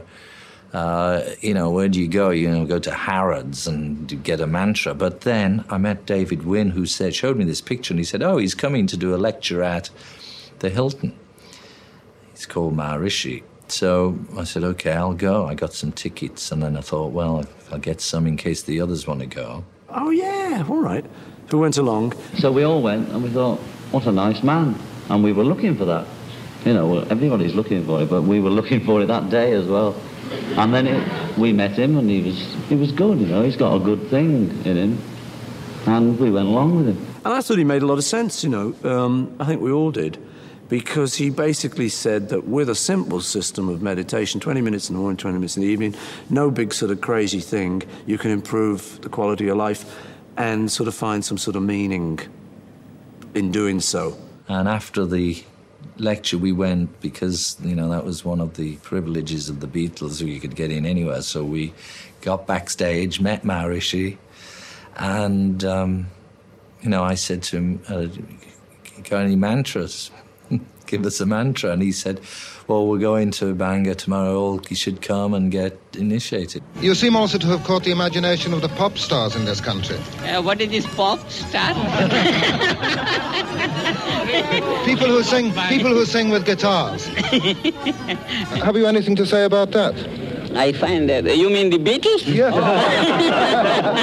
and others. I, I, I found them very intelligent and uh, young men of very great potential in life. While we were, Maureen and I were having Jason, I went home one night after going to the hospital. And I had two messages on the answer phone, one from John and one from George, and they just said, "Look, we've met this guy, and we're going to Wales on Saturday. You've got to come."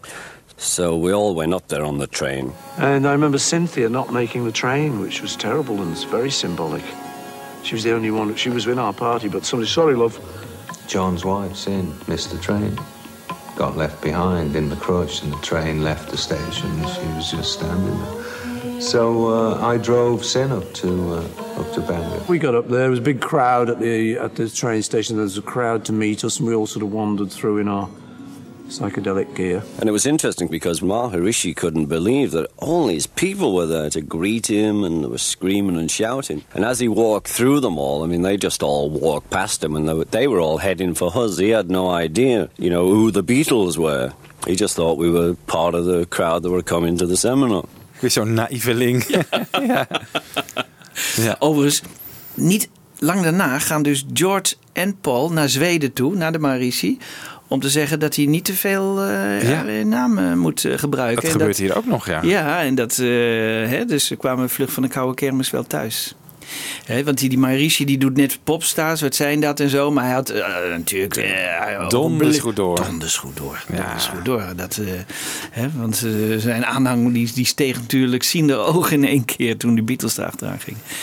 Ja. Je snapt niet, eh, het lijkt me in de een waanzinnig irritante man, die, die Marici. Als je hem dus ook zo hoort praten. En Ja. ja. ja. Ja. Dat zij zo als een soort eh, stel, eh, zo achterin. eh, Ja, hoorde ook weer denk ik toch wel bij die tijd en zo.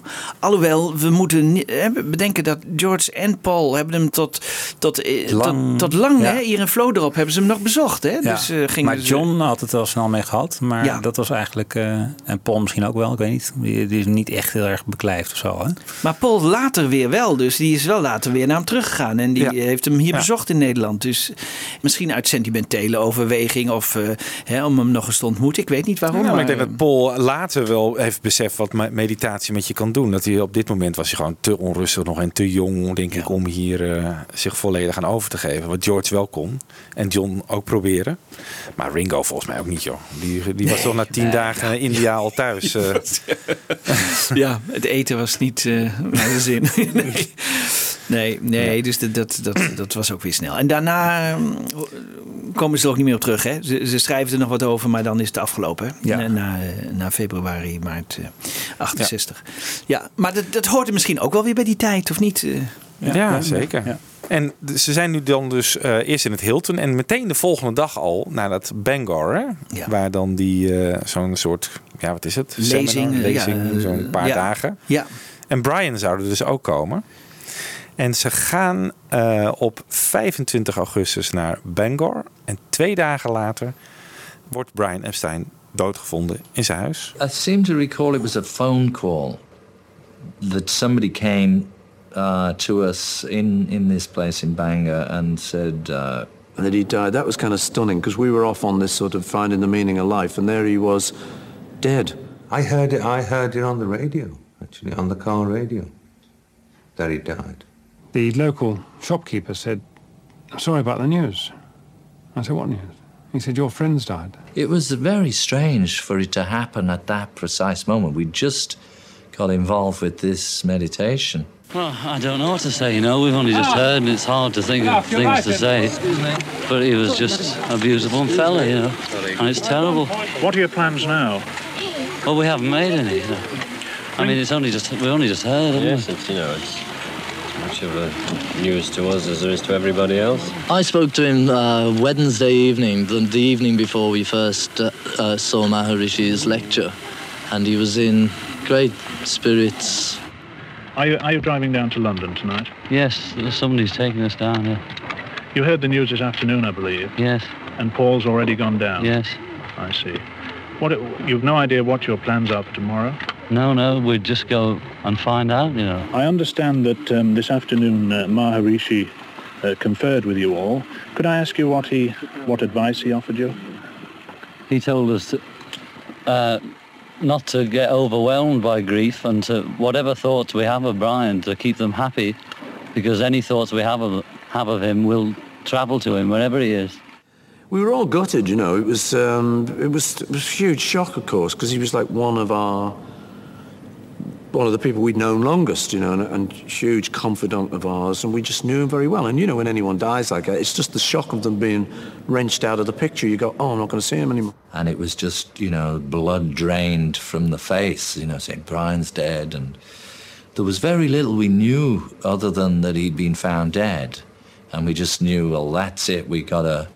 It's your belief system gets suspended just because you don't want to hear it so bad. I don't know, you don't know what to do with it anyway. You, if you look at our faces in the film, we're all a bit like, "Oh, what is it? What does it mean, you know?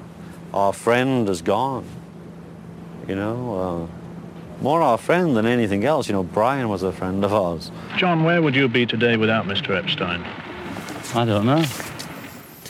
Het is om stil van te worden. Verslagenheid alom. Ja, zeker. Nou, ik zei net, wat een irritante man die Marici. Maar aan de andere kant, het is misschien ook wel goed dat hij erbij was. Hè? Als, als een persoon die die dood meteen in de perspectief weet te plaatsen. En, en een, soort, een soort van troost weet te bieden voor de Beatles. Ja.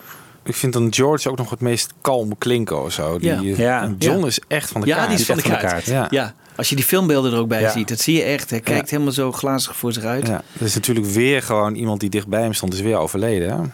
Ja. En na zijn moeder en na Uncle George en na Stuart. Nu, Ja. nu Brian. Maar zo'n grote invloed had Brian toch niet meer, hè? Nee. Nee. Nee, dat klopt. Nee, maar goed, ik denk wel eh, ik- dat hij bijvoorbeeld de, de, de Magical Mystery Tour als, als film weer heel interessant vond. Dat er weer iets ging gebeuren. Want dan, dan was er voor hem weer een, een mooi nieuw project. hè? En dat had hij natuurlijk inderdaad, wat eh, Barry Miles eh, al zei. Dat had hij goed geregeld. Ja. Daar had hij een studio de- maanden Ja. van tevoren geboekt. En in plaats van dat ze dan in zo'n Ja. hang, eh, Ja. moesten. Ja. Dat is ook opvallend. Ik eh, vond nog in zo'n oude Ultimate Music Guide van de Beatles eh, een interview met Epstein van 19 augustus 67. Dus kan je nagaan, acht dagen voor, Voor zijn zijn dood, dood. wordt het nog. Ja. En dan kijk je eigenlijk ook terug op eh, de hele periode rond eh, ja, dat de Beatles eh, zijn begonnen onder zijn leiding, zeg maar. En ehm, ja, je, ziet niet een man die er helemaal doorheen zit of zo. Nog steeds heel mooie, weloverwogen antwoorden. En ja. hij weet zijn eigen plek ook in het succes van de Beatles best wel te relativeren. Hij zegt ook van, eh, er wordt hem bijvoorbeeld gevraagd van... zouden de Beatles ook zo succesvol zijn geworden als ze door iemand anders zouden zijn gemanaged? En dan antwoordt hij, they may have been as successful, but I, don't, I didn't think they would have been as happy. I do know that I have always been straightforward and honest with them and they appreciate this. Ja, nou, dat, meer, dat vond ik wel dus zo vaak gezegd van ja, meneer 25% en alles gejat en weet ik veel ja, allemaal. precies, en eh, alleen maar een profiteur of zo. Maar nou, ik, het was natuurlijk wel een enorme waardering nog steeds van de Beatles voor hem. Eh, Ja. Ja. En dan blijft natuurlijk altijd nog gissen hè, naar, de, Ja, naar de dood. Naar de dood. En eh, is het nou ja, een ongelukje geweest of is het echt Ja, zelf? het is wel, nee, het is wel een ongeluk. Dat Ja. is toch ook wel duidelijk. Hè? Ja. Brian did occasionally take pills. And apparently he'd gone down to the country and he'd been expecting a party or something and it had fallen through. So he decided to not stay the night and be brought down, but come back up to London and have find a party there. You know, he was in the mood to celebrate. And I think he got back to London had a few drinks and stuff and not found an awful lot there, so decided to just go to bed. And from what I can make out, just took too many tablets. I don't think uh, there was anything sinister. Later, that came out all these, you know, rumours that it was a sort of very sinister circumstances. But I think those are easy to do after the event. I sort of went around a couple of days later and saw Brian had a butler, you know, working for him, and he didn't seem to feel there was anything suspicious, and he seemed to feel that uh, you know, he wasn't in any total black mood. It could have been, I don't know. But my feeling was that uh, that it was an accident. I don't believe that he committed suicide. I believe it was an accident because in those days everybody was topping themselves accidentally by taking uppers and uh, or amphetamine and alcohol. I've never thought Brian committed suicide.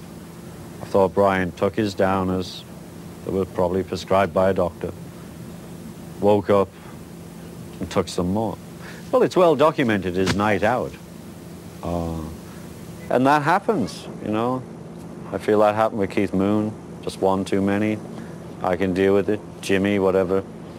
Jim, Mama, all those people. You know, I don't think any of them set out to die. Ik geloof ook wel in die theorie dat het echt een ongeluk was. Ja. Als je dan zegt in dat interview van acht dagen van tevoren. En hij zou het, dat is ook de theorie, zijn moeder nooit hebben aangedaan. Omdat Oh eh, ja. zijn vader net was overleden. Ja. Ja, ja. En hij heeft die flesjes allemaal mooi dichtgedraaid. Er werd ook wel gezegd van ja, als je echt, eh, als je echt zelfmoord wilt plegen, dan neem je veel meer pillen. En dan ga je niet netjes ook al een fles dichtdraaien op je nachtkastje zetten en dan, eh, dan Ja. liggen. Dus eh, Ja. nee. En dan op 29 augustus wordt hij begraven. Daar is geen Beatle bij. Hè? Op 17 oktober zijn er nog een memorial service en daar zijn de Beatles wel bij. Ik geloof dat de Beatles ook hebben gedacht van we houden ons een beetje op afstand. Omdat anders ook zo'n enorme Toeloop wordt de van- toeloop van, van Ja. pers en allerlei andere geïnteresseerden. Ja. Ik geloof dat Queenie ook nog heel erg boos op George is geworden. Vanwege een opmerking, die, of een soort spirituele opmerking. Ja, eh, iets vergelijkbaars. Hè? Van Ja. ja. hij is er nog, hij is er Hij nog. is er of nog, ja. eh, ja, eh, ja. Moet je niet tegen een moeder zeggen die Nee. net haar kind heeft verloren. Dus, Nee. eh, Nee. Niet slim. Nee. Maar ja, wat nu hè? Ja. Dit is natuurlijk eh, zonder manager. Wat, Ja. eh, wat denken de Beatles daar op dat moment over? I knew that we were in trouble then. I didn't really have any misconceptions about our ability to do anything other than play music.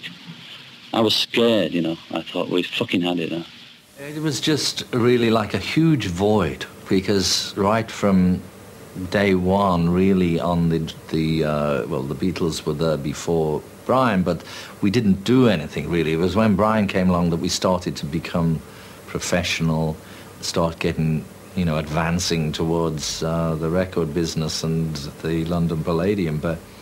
It was a huge void. We didn't know anything about, you know, our personal um, business and finances, and you know, he'd t- just taken care of everything. And I suppose it was uh, it was chaos after that. Uh, I don't think we were worried about it um, because we'd been starting to get more of our own influence anyway in the studio and um, in what we did. We were kind of managing ourselves, really. It was sad, you know, it was very sad to lose an old mate under those circumstances. But uh, I don't think the major worry was, oh, what are we going to do now? We haven't got a manager. Because, as I say, we'd been moving away from that. And then we heard that uh, Clive Epstein felt he owned us. And uh, we also went to Clive when we thought that to tell him these plans of, okay, let's make it an empire. And he, he said no. He, he was more interested in his uh, furniture store and his life in Liverpool. En wat Paul hier zegt is toch ook wel eh, opvallend.